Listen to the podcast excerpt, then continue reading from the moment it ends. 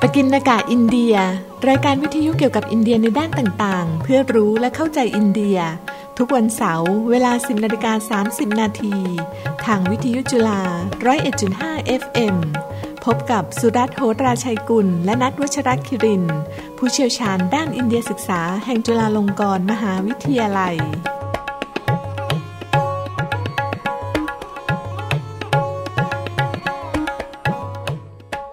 สวัสดีครับท่านผู้ฟังพบกับรายการปกินนากะอินเดียสำหรับวันเสาร์ที่ 19 มีนาคมพุทธศักราช 2565 หัวข้อในวันนี้คือ หอมกลิ่นชาอินเดีย ผมสุรัตน์โหราชัยกุล ผู้ช่วยศาสตราจารย์ประจำภาควิชาความสัมพันธ์ระหว่างประเทศ คณะรัฐศาสตร์ และผู้อำนวยการศูนย์อินเดียศึกษา แห่งจุฬาลงกรณ์มหาวิทยาลัยครับ และผมนัทวัชรคิริน เจ้าหน้าที่วิชาการศูนย์อินเดียศึกษาแห่งจุฬาลงกรณ์มหาวิทยาลัยครับ ครับ ท่านผู้ฟังครับ เชิญฟังเพลงก่อนเลยครับ छोटी सी पंछी छोट ठोटे रे मिष्टि फूले रे मधुलुटे रे झिरी झिरी झोरा तिरी तिरी नाचे रे तिरी तिरी नाचे रे तिरी तिरी नाचे छोटी सी पंछी छोट ठोटे रे मिष्टि फूले रे मधुलुटे रे ঝিরি ঝিরি ঝোরা তিরি তিরি নাচে রে তিরি তিরি নাচে রে তিরি তিরি নাচে छोटे छोटे सपना हमार छोटी आशा छोटी प्यार पहाड़िया छोटी गावे छोटी सी झोपड़ी हमार চোরি চোরি আই তোরে দৌড়ি ঝুপু ঝুপু রূপু দেখে তোরি মন হলো রঙিন বাহার ছোটি সি পাঞ্ছি ছোট্ট ঠোঁটে রে মিষ্টি ফুলের মধু লুটে রে ঝিরি ঝিরি ঝোরা তিরি তিরি নাচে রে তিরি তিরি নাচে রে তিরি তিরি নাচে छोटी छोटी सपना हमार छोटी आशा छोटी प्यार पहाड़िया छोटी गावे छोटी सी झोपड़ी हमार चोरी चोरी आई कान गोरी छुप छुप रूप देखे दूरी गुन गुन रंगीन बहार छोटी सी पंछी छोटो ठोटे रे मिष्टि ফুলের মধুলো তেরে ঝিরি ঝিরি ঝোরা তিরি তিরি নাচে রে তিরি তিরি নাচে রে তিরি তিরি নাচে রে। คุณนัทครับ เพลง ครับ ที่เมื่อกี้เปิดไปก็วันนี้มาแปลกแปลกอีกละ ครับ อ่า ครับ นะครับ เป็นเพลงภาษาเบงกาลี อืม นะครับ ชื่อว่าโชติซีปันที ครับ นะครับ ซึ่งมาจากภาพยนตร์เบงกอลีเรื่องสกีนามหาโต อืม นะครับ ครับผม ฉายในปีคริสตศักราช 1970 ครับ นำแสดงโดยผู้ยิ่งใหญ่ ครับ ดิลิปกุมาร อืม ซึ่งก็อำลาจากโลกไปแล้ว ครับผม นะครับ ครับ และไซราบานู อืม นะครับ ครับ นะฮะมีเนื้อหาเกี่ยวกับการต่อสู้เพื่อสิทธิของคนงาน ไร่ชาในสมัยจักรวรรดิอังกฤษอะ ครับ นะครับ ครับ ชื่อภาพยนตร์ได้มาจากชื่อตัวเอกของเรื่องนั่นเอง อ่า นะครับ ครับผม นะฮะ ครับ เมื่อกล่าวถึงชาคุณนัท อืม เชื่อว่าผู้ฟังหลายท่านคงนึกถึงชนชาติหนึ่งมาก่อนชนชาติใด ๆ เลยเนี่ย อ่า นั่นก็คือจีนนั่นแหละ ใช่ ถูกไหมครับ ครับผม ทั้งนี้เพราะเป็นที่รู้จักกันดีว่า เครื่องดื่มที่เรียกว่าชานั้น เป็นเครื่องดื่มที่แพร่หลายไปจากวัฒนธรรมจีน อืม ใช่ ทั้งชาวจีนก็บริโภคชากันทั่วหน้า และเป็นประจำสม่ำเสมอด้วยคุณนัท ครับ จนจัดได้ว่าเป็นสัญลักษณ์อย่างหนึ่งของชนชาติเลยก็ว่าได้ ใช่ครับ นะฮะ ครับ พูดง่าย ๆว่าพูดถึงชาก็นึกถึงจีนเลย อืมถูกต้อง ไหมครับ ครับผม นะครับ ครับ อย่างไรก็ดีผู้ฟังรายการปกินกะอินเดียเนี่ยซึ่งก็มีหลายคนที่คุ้นเคยกับสังคมของชาวอินเดียอ่าไม่ทางใดก็ทางหนึ่งเนี่ยนะคุณนัท ครับผม บางคนก็ทำงานกับชาวอินเดีย บางคนก็มีมิตรสหายเป็นชาวอินเดีย อืม หรือบางคนก็เป็นชาวไทยเชื้อสายอินเดียเลยด้วยซ้ำเนี่ย ครับ คงอกอดสังเกตไม่ได้ว่า วิถีชีวิตประจำวันของชาวอินเดีย ก็ผูกพันกับชาไม่แพ้ชาวจีนเลยทีเดียว อืม ใช่ นะครับ สองอารยธรรมเก่าแก่นี้ ครับ สัมพันธ์กันเรื่องชา ถูกไหมครับ ใช่ นะฮะ ครับ แต่วัฒนธรรมการดื่มชาแบบอินเดียนั้น มีเอกลักษณ์ที่แตกต่างกับชาวจีนอยู่มากพอสมควรคุณนัท อืม ดังที่รายการปกินอากาศอินเดียวันนี้จะนำเสนอต่อผู้ฟังโดยสังเขป ครับ นะครับ ครับ เพราะฉะนั้นแล้ววันนี้เนี่ยเราจะมาคุยกันเรื่องชาแหละ อืม แต่เราก็กึ่งกึ่งๆหลอกท่านผู้ฟังนิดหนึ่งนะ ว่ามีหอมกลิ่นชา ครับ เพราะฉะนั้นหลายคนก็คงงง ว่าเอ๊ะกลิ่นมันจะผ่านวิทยุออกมาได้ไห มถูกไหมครับ ครับผม เอาคุณนัทครับ ครับครับ ก่อนแรกเลย ขอช่วยอธิบายความหมายของคำว่าชาสักหน่อย อ่าโอเคครับผม ชาเนี่ยนะครับตามความหมายดั้งเดิมที่สุดเลยเนี่ยก็คือเป็นน้ำที่ชงหรือว่าต้มนะครับจากใบของต้นไม้ชนิดหนึ่งนะครับที่มีชื่อทางวิทยาศาสตร์ว่า Camellia sinensis นะครับหรือที่เรียกกันทั่วๆไปว่าใบชาเนี่ย อืม นะ ต่อมาเนี่ยคำว่าชาเนี่ยมีความหมายกว้างขึ้นนะฮะจนกระทั่ง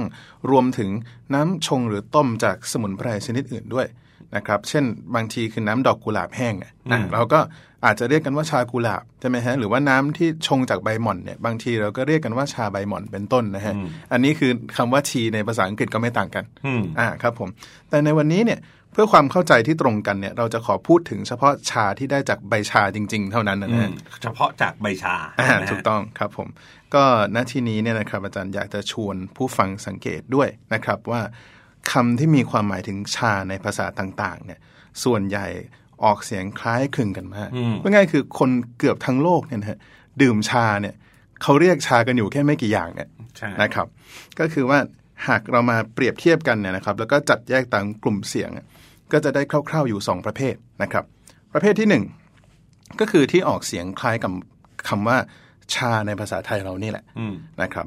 ก็อย่างตรงนี้เนี่ยอ่ะภาษาฮินดีใช่ไหมเรียกว่าอะไรครับอาจารย์ภาษาฮินดี ใช่ ใช่อ่าถูกต้องนะครับ ส่วนภาษาอาหรับเนี่ยเรียกว่าชายนะครับออกเสียงเป็นตัว sh อย่างนี้นะครับ ส่วนภาษาเปอร์เซียเนี่ยเขาเรียกว่าชาย อันนี้คือจะเป็นตัว ch มันต่างกันนิดหน่อยนะครับ ภาษารัสเซียเรียกว่าชายเหมือนกันคล้ายมากเลยนะฮะคล้ายภาษาเปอร์เซียมาก ส่วนภาษากรีกก็เรียกว่าชายนะครับเสียงเป็นตัว ts นะครับภาษาเบงกาลีนะเรียกว่าจ้า อย่างนี้เป็นต้นนะฮะ อันนี้คือเห็นไหมอันนี้กลุ่มแรกนะครับคล้ายกันนะครับ ส่วนกลุ่มที่สองเนี่ยคือออกเสียงคล้ายกับคำว่าชีในภาษาอังกฤษนะครับเอ่อตัวอย่างเช่นอะไรครับ ภาษาฝรั่งเศสเนี่ยเรียกว่าเตนะครับ ภาษาเยอรมันเรียกเทนะครับ อันนี้เสียงหนักกว่าหน่อยนะ ส่วนภาษามะมาลายูนะฮะเรียกเตนะพ่นลมนิดหน่อยข้างหลัง ส่วนภาษาเขมรนะครับเรียกแต่นะฮะออกเสียงแบบแบๆมานิดนึงเป็นต้นนะฮะแต่คือเอาเป็นว่าคล้ายๆกันหมดนะครับ ทีนี้ปรากฏการณ์ดังกล่าวเนี่ยนะครับมีผู้สรุปเอาไว้ให้จำได้ง่าย ๆนะครับว่า tea if by sea ชา if by land อ่าความหมายคืออะไรครับก็คือมาทางทะเลเนี่ยเรียกว่าทีมาทางบกอะเรียกว่าชาครับ ก็ถ้าหากจะอธิบายที่มานะฮะก็คือว่าคำทั้งสองเนี่ยมาจากอักษรจีนตัวเดียวกัน แต่ว่าออกต่างสำเนียงกันนะครับ กลุ่มที่ออกเสียงคล้ายชาเนี่ยอิงตามสำเนียงภาษาจีนทางภาคเหนือนะครับผมซึ่งภาษาจีนกลางปัจจุบันเนี่ยก็รวมอยู่ด้วยนะฮะคือจีนกลางเนี่ยปัจจุบันเนี่ยเขาจะพูดว่าฉาอ่านะครับ แล้วก็คำคำนี้นะครับ แพร่ไปนะครับตามเส้นทางการค้าทางบกที่เราเรียกว่า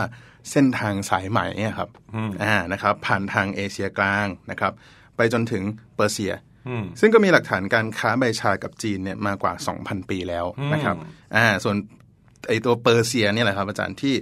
เป็นศูนย์กลางนะครับ เผยแพร่ชาต่อไปยังจุดอื่น ๆ อีกมากมายเลยรวมทั้งอินเดียด้วย อืม อ่า นะครับ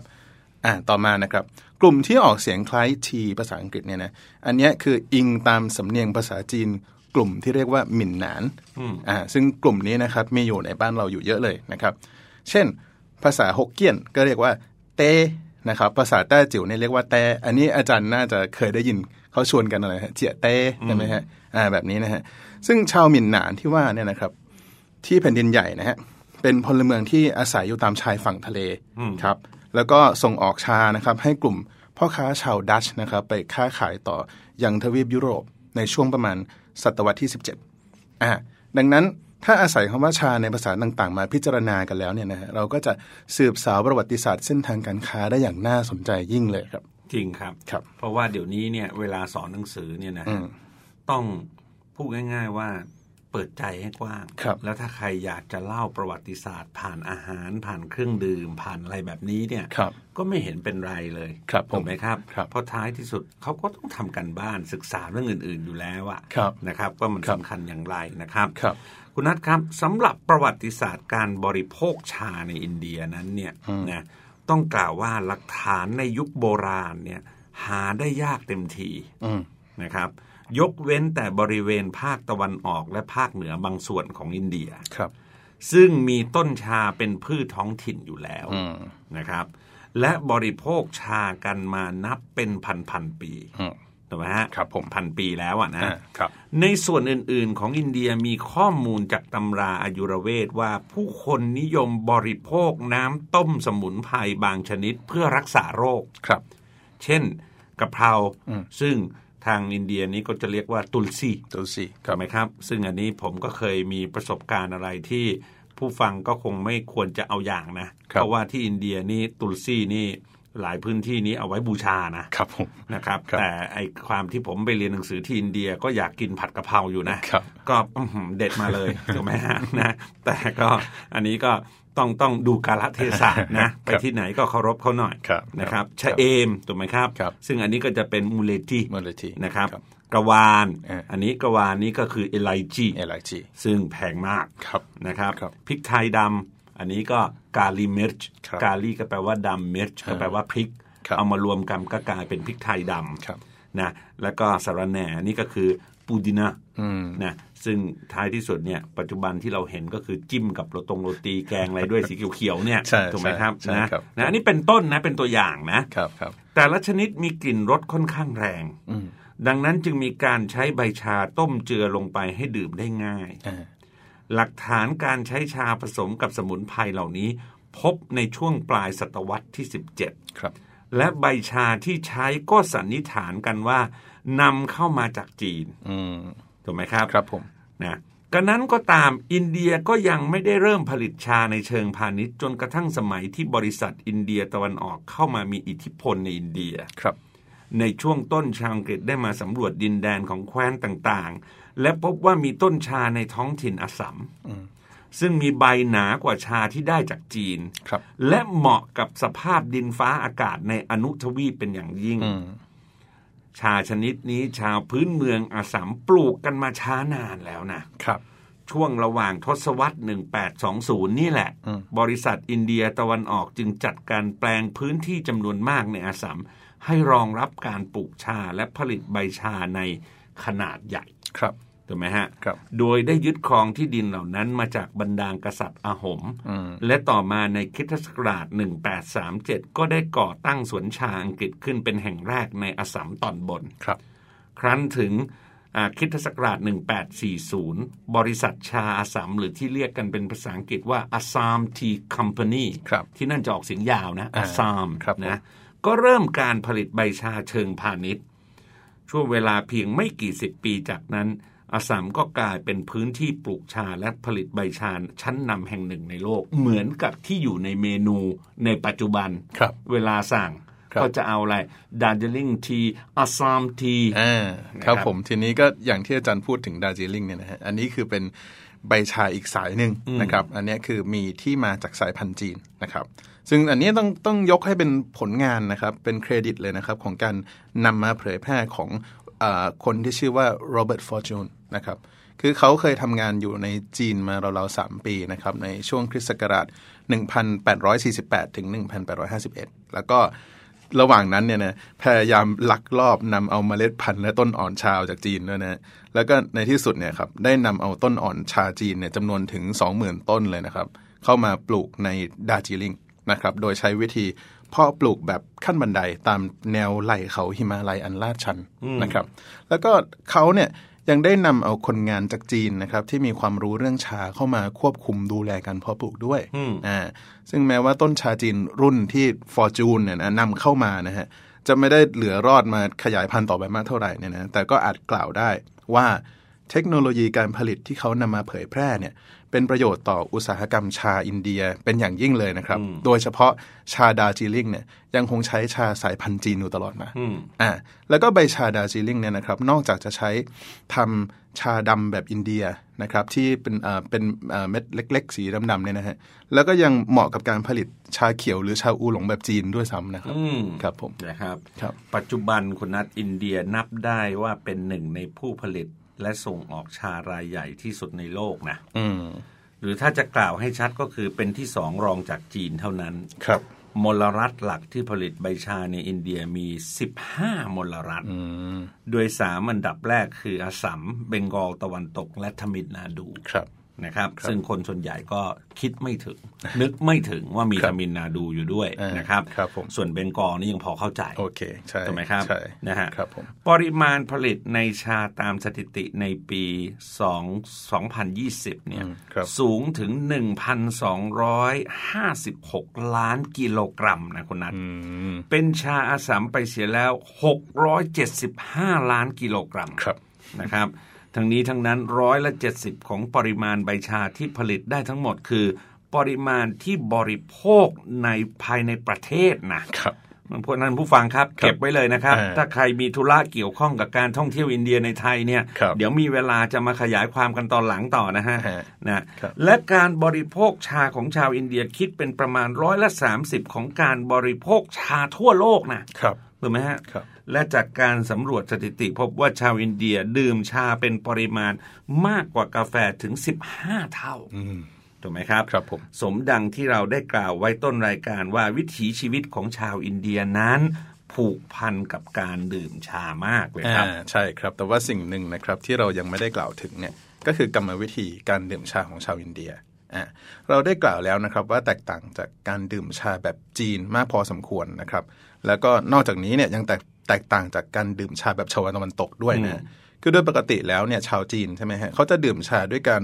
นำใบชามาชงน้ำร้อน เพียงไม่กี่วินาทีนะครับ แช่ไว้ไม่ได้นะฮะฝาดอ่าเขาก็ชงไม่กี่วินาทีเนี่ยแล้วก็รินดื่มนะครับ ซึ่งอันเนี้ยก็เป็นวิธีเดียวกับชาวญี่ปุ่นและเกาหลีด้วยนะครับครับส่วนแบบอังกฤษนะฮะหรืออาจจะแบบฝรั่งอื่นๆนะครับเขาก็จะนำน้ำชาที่ชงแล้วเนี่ยในกาเนี่ยนะฮะก็รินมาแล้วก็เติมนมกับน้ำตาลที่เตรียมไว้ต่างหากถูกไหมฮะ อืม หรือบางทีก็อาจจะเป็นพวกเอ่อมะนาวหรือว่าเป็นผลไม้อื่นๆนะครับ ทีนี้อาจารย์ครับชาวอินเดียเนี่ยเขานิยมดื่มชากันยังไงบ้างครับ ครับ ที่จริงแล้วเนี่ยชาวอินเดียบริโภคชาทุกรูปแบบแหละคุณนัท ครับ นะทั้งแบบชงน้ำดื่มเปล่าๆ เหมือนคนจีนหรือชงแล้วเติมนมหรือน้ำตาลแบบฝรั่งอะไรเนี้ยนะครับ ครับ ส่วนมากจะใช้กับชาดาร์จิลิง อืม ถูกไหมครับ ครับผม และวิธีปรุงชาที่นิยมมากในอินเดีย โดยเฉพาะอย่างยิ่งในภาคเหนือก็คือการต้มชาลงไปพร้อมกับนมในหม้ออ อืม ถูกไหมครับ ครับผม ซึ่งจะทำให้ได้รสชาติที่หอมกลิ่นนมอย่างเข้มข้น ครับ นะนมที่ว่านี้ก็เป็นนมควายใช่เป็นส่วนใหญ่ อืมครันะบผมครับ นะเพราะว่านมควายนี่มันจะครีมมี่หน่อย ครับ อ่า ครับ นะครับ ครับ และมีนมจับตัวเป็นฝาลอยอยู่บนผิวหน้าถูกไหมครับ ครับ โดยปกติชาที่จะใช้เป็นชาดำอาสัมเนี่ยนะถูกไหม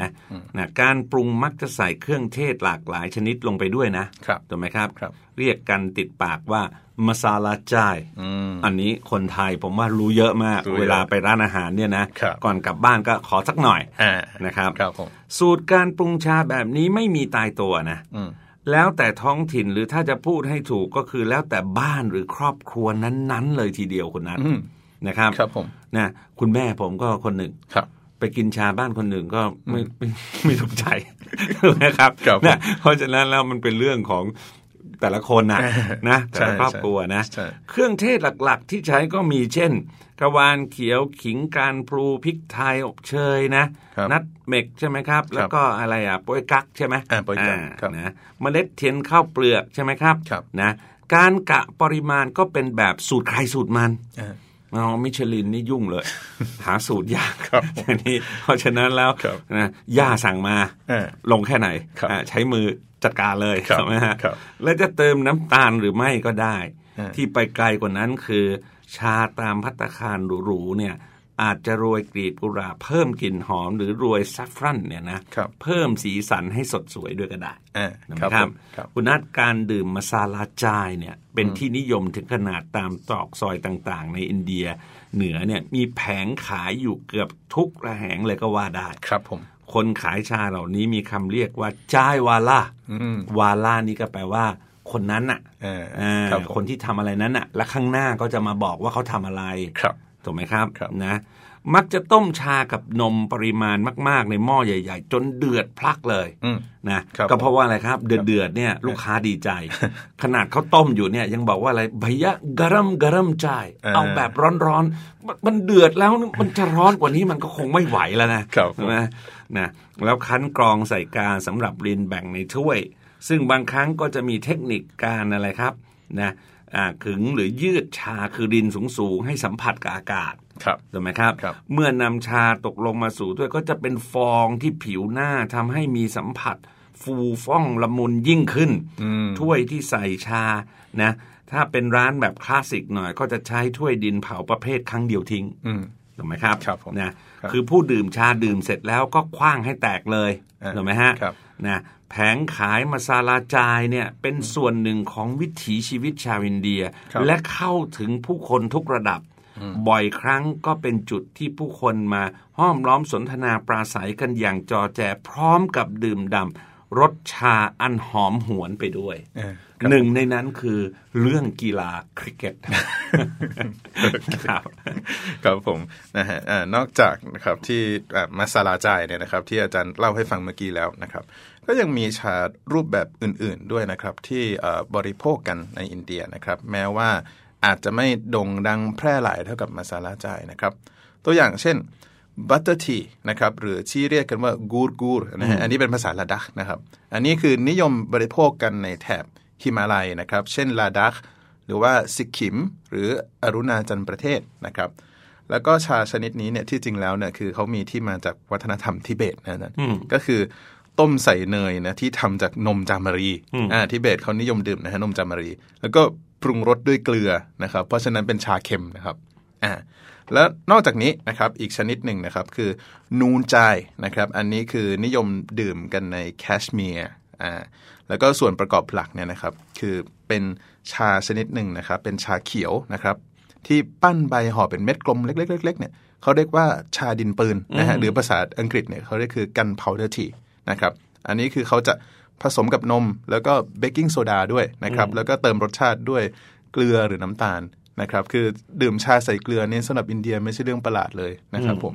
แล้วก็อันเนี้ยอันเนี้ยเป็นแค่แบบสองสามตัวอย่างเท่านั้นนะฮะจากวัฒนธรรมชาอันหลากหลายในอินเดีย ครับ ครับ เพราะฉะนั้นต้องเปิดใจกว้าง อ่าใช่ แล้ว ครับ ไปที่ไหนเนี่ย คืออย่าเพิ่งไปบอกว่าโนก่อน อืม ถูกไหมไม่งั้นชีวิตนี่เราก็ไม่มีทางเรียนรู้เลย โลกของเรามันหลากหลายและมหัศจรรย์ถูกไหม ครับ นะครับ ครับผม นะสุดท้ายนี้ก็อยากจะเชิญชวนผู้ฟังให้ลิ้มลองชาแบบอินเดียดู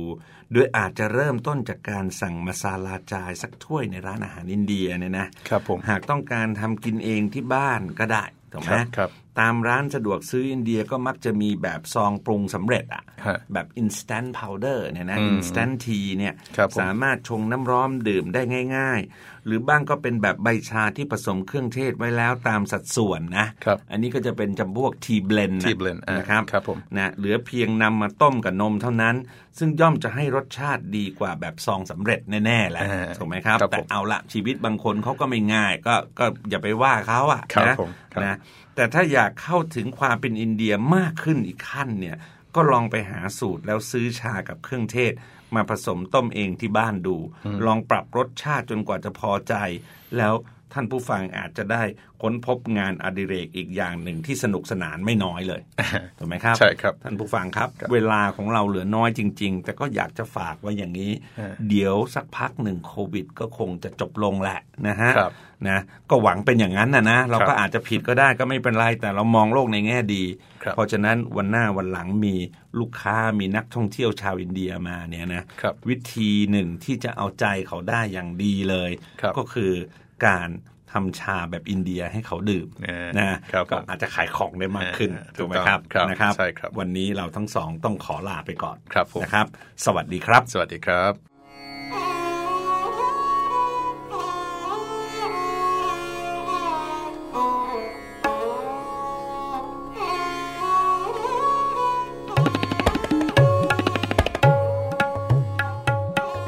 ปกินนากาอินเดีย รายการวิทยุเกี่ยวกับอินเดียในด้านต่างๆ เพื่อรู้และเข้าใจอินเดีย ทุกวันเสาร์เวลา 10นาฬิกา30 นาที ทางวิทยุจุฬา 101.5 FM พบกับสุรัตน์โหตราชัยกุล และนัทวัชรคิรินทร์ผู้เชี่ยวชาญด้านอินเดียศึกษาแห่งจุฬาลงกรณ์มหาวิทยาลัย